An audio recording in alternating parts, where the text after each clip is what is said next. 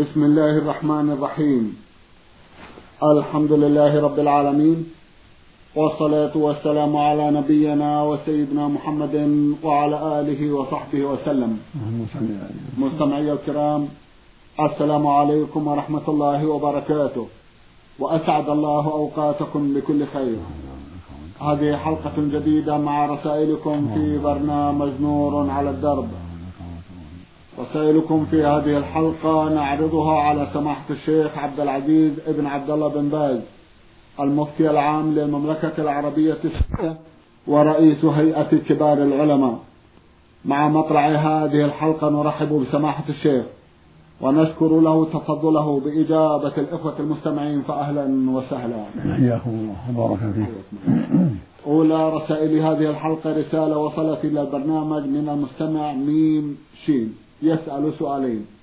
في سؤاله الأول يقول شخص أودع مبلغا من المال في أحد البنوك الأجنبية وأصبح لذلك المبلغ فائدة معينة.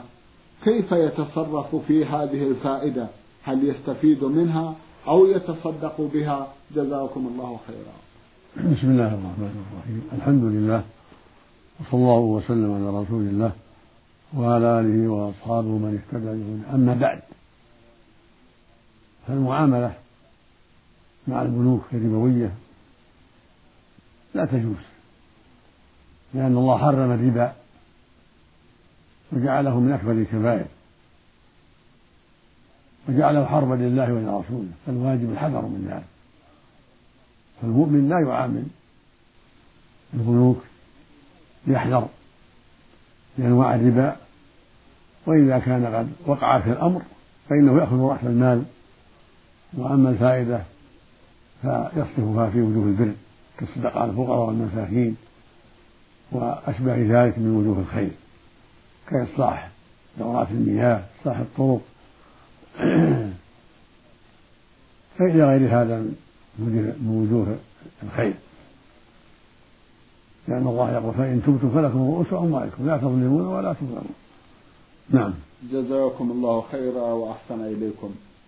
كونه يوزعها على الفقراء. هذا طيب. لا بأس. يوزع على الفقراء. نعم. يعني مال ضايع. نعم. مال لا لا قيمة له. فيكون على الفقراء كالصدقة. بارك الله فيكم. جزاكم في براءة لذمته. نعم. يرجى في ذلك الأجر مع النية الصالحة. يعني هذا من تمام التوبة. طيب. بارك الله فيكم. في سؤال آخر يقول شخص له مبلغ لدى الدولة وتعهد شخص آخر باستخلاص المبلغ على أن يدفع لصاحب الدين أربعين في المئة مقدما والستون في المئة يستخلصها بطريقته الخاصة لتكون كلها له فهل يجوز هذا أو لا؟ أما كون يوكله فليكون وكيل في استخراجها فلا بأس بأجرة معلومة لأنه يتعب في ذلك استخراجها ومطالبة بها. طيب. أما كونه يعطيها أربعين مؤجلة ويكون له ستين مؤجلة يسعى فيها ربا عليها مخاطرة قمار ما يدرى متى تحصل؟ قد قد تأخر كثيرا قد لا تحصل فلا يجوز من هذا. لكن يوكله لا بأس يوكله طيب. ويقول لك ربعها خمسها سدسها متى حصلت؟ أنت وكيل في المطالبة بها ومتى حصلت يكون لك جزء منها. أو يكون شيء معلوم يطالب مدة معلومة نعم. على مطالبته كوكيل مستأجر نعم. ألا ترون أن فتح مثل هذا الباب فيه شيء من الخطورة سماحة هذا لا يجوز قمار نعم. يعني قد يسلم أربعين ويتأخر المطلوب أو لا يحصل. أو قد يكون هناك تواطؤ بين جهة وجهة. قد يكون قد يكون نعم. قد يكون معناه خذ أربعين معجلة وأنا آخذ ستين مؤجل مؤخرة نعم. هذا ربا صريح. نعم. ربا صريح. نعم. بارك الله فيكم جزاكم الله خيرا. ربا فضل وربا نسيئة جميعا. نعم. اجتمعت فيها. بالإضافة إلى القمار والمقابلة نعم نسأل الله. نعم. نسأل الله السلامة والعافية. بعد هذا رسالة بعث بها أحد الإخوة المستمعين يسأل سماحتكم ويقول أريد أن أعرف يا سماحة الشيخ هل هذا صواب أم خطأ؟ فإن كان صوابا أعينوني بما يزيد عندي اليقين والتوكل على الله. إنني مريض بالفشل الكلوي. ويقول الأطباء لو صبرت عن الغسيل الكلوي عشر أيام تموت. وإني قد عزمت العلاج بالطب النبوي. الذي يحتم علي أن أترك الغسيل وأحتمي من الأكل متوكلا على الله وآخذا بالأسباب التي هي أكل العسل الذي ذكره الله في القرآن وشرب زمزم بنية العلاج وقراءة القرآن بالرقية. فهل إذا مت أكون أهلكت نفسي أم هو أجل قد انتهى؟ جزاكم الله خيرا. كلها أسباب. عملك من باب الأسباب. نعم. وعمل الأطباء من باب الأسباب. فإن خضعت لقول الأطباء لأنهم أعلم بالمرض فلا بأس عليك ولا حرج والحمد لله. وإن أخذت بالأسباب الأخرى ولم تقبل علاج الأطباء فلا حرج. لأن العلاج ليس بواجب ليس بواجب. العلاج مستحب. نعم. جزاكم الله خيرا وأحسن إليكم. أحد الإخوة المستمعين رمز إلى اسمه بالحروف بامي يقول إن أمي كثيرة الغيبة وتريدني أن أجلس معها وأنا الآن بلغت من العمر أربعين سنة وأريد أن أعود إلى ربي بالصلاة والصيام والذكر في حجرتي. لكن أمي تريد أن أجلس معها بدون عمل غير الحديث بأن تشتكي من أبنائها وزوجاتهم معها. فماذا أعمل؟ هل يجوز تركها؟ والجلوس في داري للذكر والصلاة أم أجلس عندها؟ مع العلم أن عندها خادمة تقوم بخدمتها. جزاكم الله خيرا. عليك أن تسعى في رضاها وأن تنصحها فيما يتعلق بالغيبة ولا تقطعها بل اجلس معها وانصحها وبين لها أحكام الغيبة. وإذا كانت تشكو إليك شيئا من تقصير إخوانك فساعدها في صلاحهم وتوجيههم حتى يستقيموا حتى يبروها. وهكذا زوجاتهم. كن معها على الخير لا مع الشر. كن معها في نصيحة إخوانك وزوجاتهم وأن يعطوها حقها وحذرها مما حرم الله من الغيبة وأشباهها. فاجمع بين المصالح. جزاك الله خيرا. جزاكم الله خيرا وأحسن إليكم. بعض الناس يكل والديه إلى الخادم أو الخادمة وحينئذ ينساهم أو يتناساهم. هل من كلمة لا لا يجوز هذا. الواجب العناية بالوالدين وعدم إضافة يعني عدم الاعتماد على الخدم في هذا الشيء. بل يجب العناية بالوالدين والإحسان إليهما وبرهما والحرص على كل ما ينفعهما ويقيهما شر الأذى لا من الخادم ولا من الخادمة. يجب على الولد ذكرا كان أو أنثى أن يجتهد في بر والديه والإصلاح في كل ما ينفعهم ومع توجيه الخادمة والخادم تحريصهم على الشيء الطيب لكن لا يكتفى بذلك قد يقصر الخادم نعم. قد ينسى نعم. قد يكون كسولة. فالحاصل أن الولد عليه يعتني بالوالدين وألا يكتفي على مجرد عمل الخادم. جزاكم الله خيرا وأحسن إليكم. بعد هذا رسالة وصلت إلى البرنامج من جدة بعث بها مستمع رمز إلى اسمه بالحروف ألف ألف حرف. يقول إنني في أثناء قيادتي السيارة على خط طويل وأنا مسرع إذ طلع علي شخص من جانب الطريق ليقطع الشارع ولم أتصرف عنه حيث أنه اصطدم في جنب السيارة صدمة عنيفة. ونظرا لخوفي ولجهلي بمثل هذا الموقف شردت ولا أدري كيف صار الحادث. هل الشخص توفي أم سلم؟ وأتمنى أنه سلم. أفيدوني جزاكم الله خيرا حيث أنني الآن ضميري يؤلم حيث أنني الآن ضميري يؤلمني. فماذا أفعل؟ علما بأن الشخص غير معروف حتى الآن وقد مضى عليه من الزمن ما يقرب سبع سنوات. وجهوني جزاكم الله خيرا. الواجب عليك التوبة إلى الله سبحانه من السرعة ومن الشهود من الحادث. عليك التوبة إلى الله من ذلك بالندم الصادق والعزيمة أن لا تعود. وعليك أن تجتهد في البحث عن الرجل حسب طاقتك. فإن علمت أنه مات أديت ديته وعليك الكفارة. وإن سلم فالحمد لله. الواجب عليك ثلاثة أمور. الأمر الأول التوبة والندم والإقلاع والعزم لا تعود. لأن السرعة لا تجوز. بل. يجب على المؤمن أن يسير في الطرقات سيرا بعيدا عن الخطر. عليه وعلى غيره. الأمر الثاني أن تجتهد في البحث عنه. وماذا صار في أمره. والأمر الثالث أن تؤدي الحق إذا عرفت أنه مات تؤدي الدية وتؤدي الكفارة. وإن أصابه شيء دون الموت أديت ما يجب من قطعة الطبيب المعالج وغير ذلك مما يلزم. نسأل الله لنا ولكم الهداية. جزاكم الله خيرا وأحسن إليكم. من القصيم رسالة بعثت بها إحدى الأخوات رمزت إلى اسمها بالحروف زاي سين شين. تسأل وتقول ما صحة حديث من قرأ الإخلاص في مرضه الذي يموت فيه لم يفتن في قبره. من؟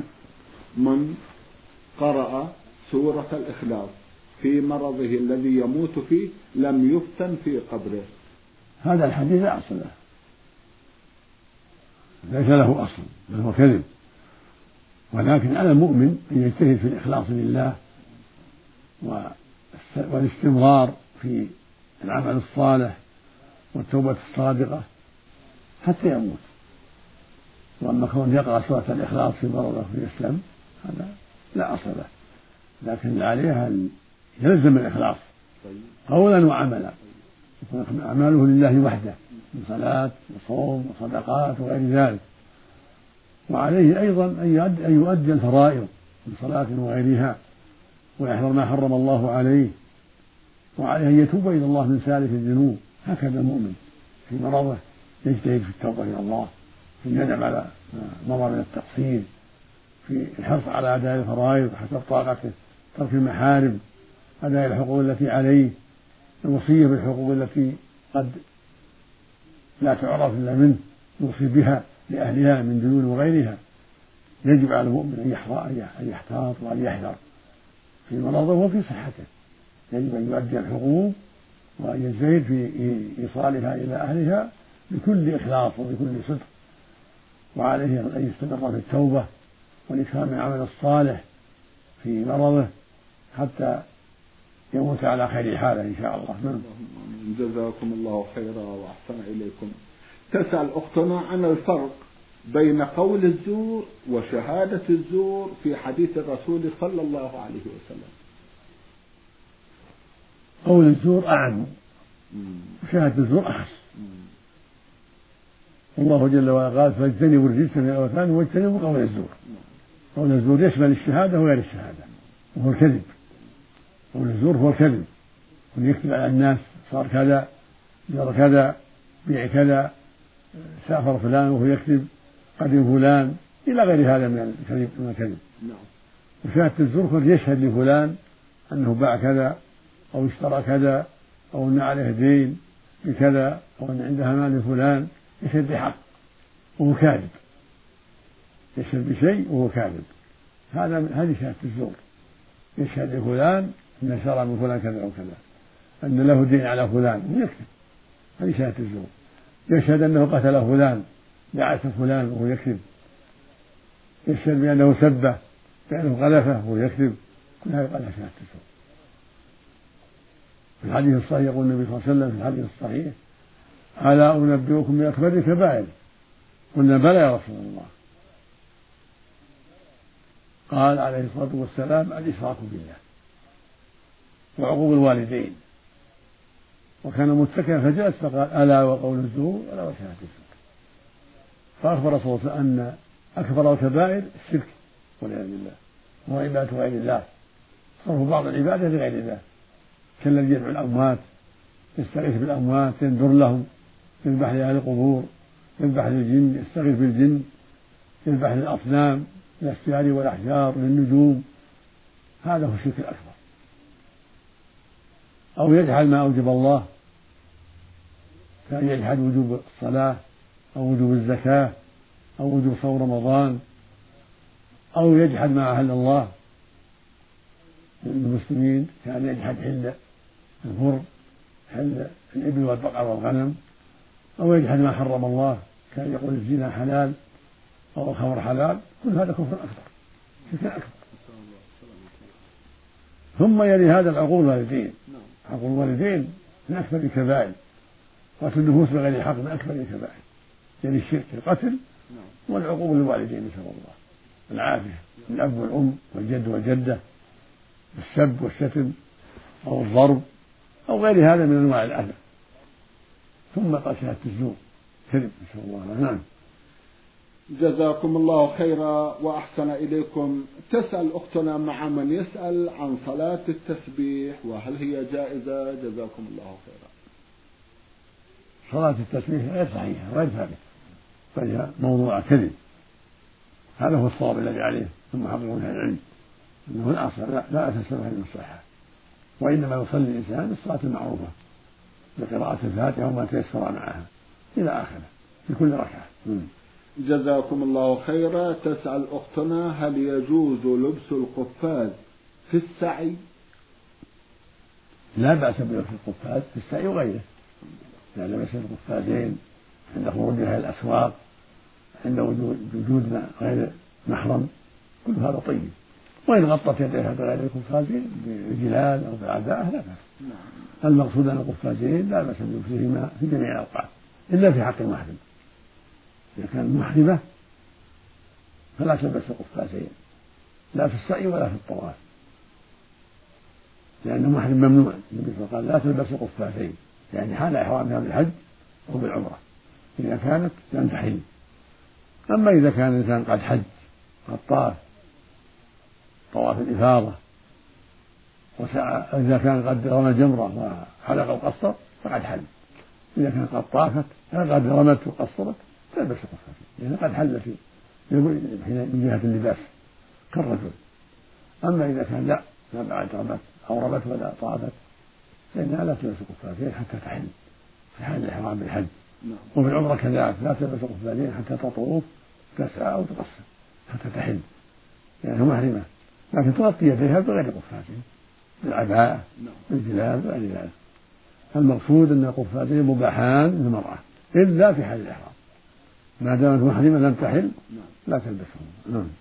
بارك الله فيكم وجزاكم الله خيرا. إحدى الأخوات المستمعات بدأت رسالتها بمقدمة مؤثرة جدا سماحة الشيخ. تشكر فيها سماحتكم على اشتراككم.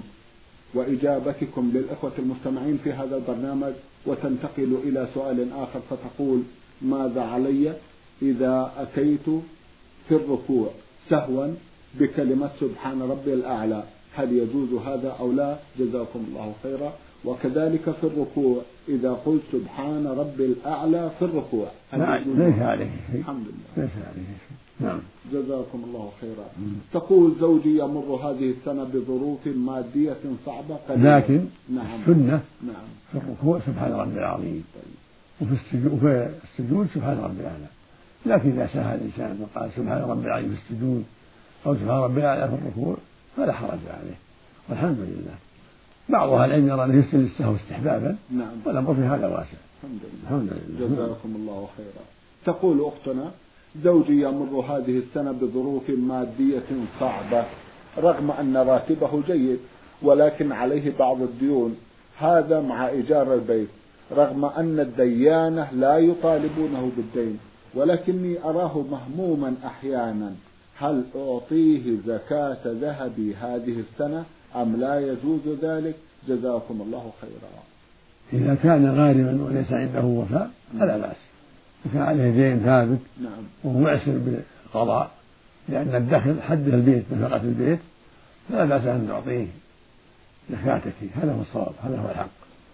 لا بأس أن تعطي زوجك زكاتك إذا كان فقيرا أو غارما عليه دين ليس له قضاء. نعم. جزاكم الله خيرا. تقول عندما يأتيني خبر وفاة أحد الأشخاص المقربين إلي لا أنوح ولكن عندما يأتيني الخبر أشهد وأقول لا وكلمة لا ليس اعتراض مني ولكن استغراب ثم أقول لا إله إلا الله. هل يعتبر هذا الشهيد ضياع أجر الصبر عند الصدمة الأولى؟ لا ما ليس هذا بنوح الحمد لله ليس هذا بنوح النوح رفع الصوت بالصياح أما كل من العين أو سبق اللسان بكلمة لا أو شهقة روعة فلا يضر. جزاكم الله. لأن ليس قصد معارضة القدر. إنما هذا قد يقع من جهة شدة الروعة شدة المصيبة. نعم. فيشحق أو يقول لا يعني ليس بصحيح الخبر مو صحيح. نعم. لأنه استنكره. هذا لا ليس من النياحة. جزاكم الله. النياحة رفع الصوت. ولا يجوز رفع الصوت عند المصيبة. قد يكون العين تدمع. يبكي الإنسان بدمع العين. لا لا يعذب بهذا ربنا النبي صلى الله عليه وسلم قال العين تدمع والقلب يحزن. لما مات ابن إبراهيم قال عليه الصلاة والسلام العين تدمع والقلب يحزن. ولا نقول إلا ما يرضي الرب وإنا بفراقه بفراقك يا إبراهيم لمحزونون. وقال عليه الصلاة والسلام للصحابة ذات يوم اعلموا أن الله لا يؤاخذ بدمع العين ولا بحزن القلب. وإنما يؤاخذ بهذا أو يرحم وأشار إلى لسانه. اللهم بالنوح. نعم. نعم. جزاكم الله خيرا. تسأل أختنا هل يكون هذا من عدم الصبر عند الصدمة الأولى؟ لا ليس من لا لا يضر هذا. الحمد لله. الذي يضر كونها تنوح أو تخمش وجه أو تشق ثوب هذا هو الم- الممنوع. يقول النبي صلى الله عليه وسلم أنا بريء من الصالقة والحالقة والشاقة الصالقة التي ترفع صوتها عند المصيبة والحالقة تحلق شعرها عند المصيبة أو تنتفه والشاقة تشق ثوبها عند المصيبة فالواجب الحذر من هذا. نعم. جزاكم الله خيرا وأحسن إليكم أحد الإخوة المستمعين من الرياض رمز إلى اسمه بالحروف ميم ميم عين يقول ما حكم ترك صلاة الفجر هذا فيه تفصيل. ترك صلاته في الجماعة لا يجوز. شابه لأهل النفاق. الواجب الصلاة في الجماعة في المساجد. هذا هو الواجب. ويأثم من من تأخر عن ذلك كبقية الصلوات. الواجب أن تؤدى في الجماعة. يقول النبي صلى الله عليه وسلم من سمع النداء فلم يأتي فلا صلاة له إلا من عذر قال ابن عباس ما هو العذر؟ قال خوف أو مرض. وجاءه صلى الله عليه وسلم رجل أعمى يستأذنه. يصلي في بيته. فقال عليه الصلاة والسلام هل تسمع النداء بالصلاة؟ قال نعم. قال فأجب هذا أعمى. يستأذن أن يصلي في البيت. ليس له قائد. فقال له النبي صلى الله عليه وسلم هل تسمع النداء بالصلاة؟ قال نعم. قال فأعجب فإذا كان الأعمى الذي ليس له قائد يؤمر بالصلاة في الجماعة في المسجد. فالبصير من ذات أولى. المقصود أن الواجب على المسلم أن يصلي في المسجد جميع الصلاة الخمس مع الجماعة ولو كان كفيفا يجب عليه يصلي مع الناس. ولا يجوز له الجلوس في البيت والصلاة في البيت. أما تركها بالكلية هذا كفر. ترك الفجر أو الظهر أو العصر أو المغرب والعشاء كفر. يقول النبي صلى الله عليه وسلم بين الرجل وبين الكفر والشرك ترك الصلاة. ويقول صلى الله عليه وسلم العهد الذي بيننا وبينهم الصلاة من تركها فقد كفر. الواجب الحذر وصيتي لكل مسلم ولكل مسلمة المحافظة على الصلاة في وقتها وعلى الرجل أن يؤديها في الجماعة في المساجد وأن يتقي الله وأن يحذر مشابهة المنافقين وأن يحذر تركها. أما تعمد تركها فهذا من الكفر نعوذ بالله نعم. جزاكم الله نسأل الله العافية. اللهم آمين. جزاكم الله خيرا وأحسن إليكم. يقول سمعت بأن من سبح الله مئة مرة فإنه تغفر ذنوبه جميعها الصغيرة والكبيرة. فهل هذا صحيح؟ الصواب الصغائر تغفر الصغائر دون الكبائر. لقوله صلى الله عليه وسلم من قال حين يصبح سبحان الله وبحمده وحين يمسي سبحان الله مئة مرة غفرت خطاياه وإن كانت مثل زبد البحر قيد هذا قوله جل وعلا. إن تجتنبوا كبائر ما تنهون يكفر عنكم سيئات الله سبحانه قال إن تجتنبوا كبائر ما تنهون عنه يكفر عنكم سيئات فجعل التكفير مقيدا بزعم الكبائر. وقال النبي صلى الله عليه وسلم الصلوات الخمس والجمعة إلى الجمعة ورمضان إلى رمضان مكفرات لما بينهن إذا اجتنب الكبائر. ولما ذكر الوضوء كفارة قال ما لم تصب المقتلة. يعني كبيرة. فشرط تكفير السيئات اجتناب الكبائر. كبائر الذنوب كالزنا والسرقة وعقول الوالدين قطيعة الرحم شهادة الزور أكل الربا ونحو هذا. هذه كبائر نعوذ بالله. هي الذنوب والمعاصي التي فيها الوعيد الشديد. نعم. جزاكم الله خيرا وأحسن إليكم بعد هذا رسالة وصلت إلى البرنامج من المستمع محمد خضير من مدينة حائل. الأخ محمد له جمع من الأسئلة في أحدها يقول سماحة الشيخ إنني قريب من التخرج من المرحلة الثانوية فبماذا تنصحونني وما هي نصيحتكم بالتوجه بعد التخرج؟ جزاكم الله خيرا. ننصحك بالالتحاق بكلية الشريعة. نوصيك بأن تجتهد في الالتحاق بكلية الشريعة حتى تكمل الدراسة الجامعية. ثم التخصص بعد ذلك إن شاء الله. نسأل الله لك التوفيق والعون. اللهم جزاكم الله خيرا. ما حكم المزاح؟ لأنه كثر في هذا الوقت. جزاكم الله خيرا. المزاح القليل لا بأس به. كان يمزح النبي قليلا ولا يقول إلا حقا. إذا كان المزح قليلا بحق فلا بأس. أما الكثرة الكثرة من المزاح أو بالكذب هذا لا يجوز. لكن المزح القليل لكن بحق لا بأس بذلك. نعم. جزاكم الله خيرا. يسأل عن النية سماحة الشيخ ويقول هل النية أن أقول في قلبي عند الوضوء أو عندما أريد صيام رمضان مثلا في كل يوم نويت أن أفعل كذا أم أن ذلك في القلب والعزم يكفي؟ جزاكم الله خيرا. النية علمك بأنك تفعل كذا. حين تسحر علمك بأنك تسحرت لتصوم اليوم. هذه النية. حين تقوم للصلاة هذه النية. النية كون القلب يعلم أنه قام لهذا الشيء أو شرع في هذا الشيء أو سيفعل في هذا الشيء. يريد وجه الله سبحانه وتعالى. نعم. جزاكم الله خيرا. يقول ولا يحتاج تلفظ. لا يقول نويت بلسانه. طيب. بل بقلبه يكفي أما التلفظ بالنية نويت أن أصلي. نويت أن أطوف هذا بدعة لا أصل له. نعم. جزاكم الله خيرا. يقول عندما ننصح المدخنين فإنهم يقولون إنه من أخف الذنوب. فما هو تعليق سماحة الشيخ؟ الذنوب كلها محرمة. صغيرها وكبيرها. الذنوب كلها محرمة. صغيرها وكبيرها. فالواجب الحذر مما حرم الله جل وعلا.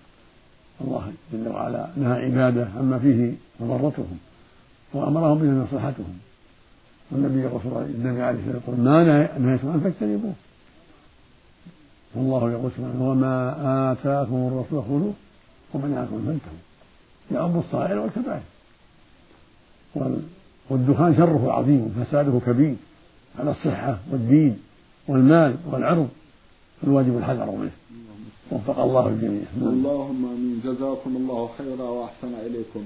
إحدى الأخوات تقول المرسلة فاطمة زائد تسأل مجموعة من الأسئلة من بينها سؤال عن السواك فتقول بالنسبة للسواك يخرج بعض الدم من اللثة. أثناء تنظيف الأسنان هل هذا يفسد الصوم أو لا؟ لا يضر الصوم. ما يخرج من اللثة عند السواك أو المضمضة أو شبه ذلك لا يضر الصوم. هذا دم يسير يعفى عنه. وهكذا ما يخرج من العين. من دم يسير من دم أو غيره من جراحات لا يضر الصوم الحمد لله نعم. الحمد لله. جزاكم خيرا وأحسن إليكم سماحة الشيخ في ختام هذا اللقاء. أتوجه لكم بالشكر الجزيل بعد شكر الله سبحانه وتعالى على تفضلكم بإجابة الإخوة المستمعين. وآمل أن يتجدد اللقاء وأنتم على خير. نرجو ذلك. مستمعي الكرام كان لقاؤنا في هذه الحلقة مع سماحة الشيخ عبد العزيز ابن عبد الله بن باز المفتي العام للمملكة العربية السعودية ورئيس هيئة كبار العلماء. شكرا لسماحة الشيخ. وأنتم يا مستمعي الكرام شكرا لحسن متابعتكم. وإلى الملتقى وسلام الله عليكم ورحمته وبركاته.